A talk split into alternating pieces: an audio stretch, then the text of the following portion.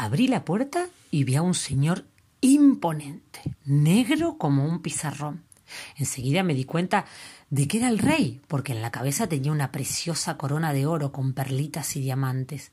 Vestía un lujoso camisón colorado, todo bordado en plata y oro, lleno de condecoraciones y borlas y cuchufletes. Detrás de él había un séquito de 14 personas que acababan de bajar de 6 automóviles dorados.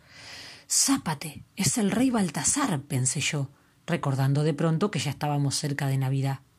Hice pasar al rey y a sus invitados. Toda mi familia se asomó, con la boca abierta.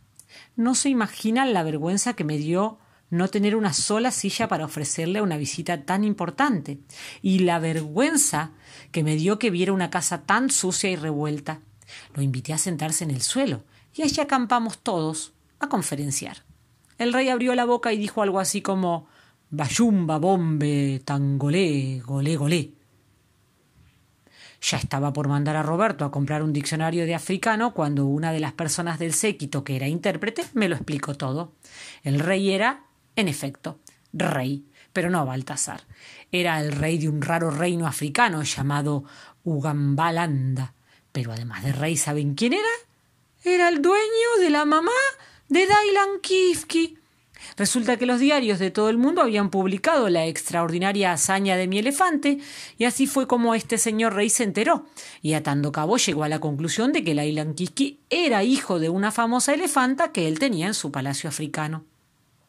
Resulta que una vez un cazador le había cazado y robado al nene, y lo había vendido al dueño de un circo que lo trajo aquí a la Argentina.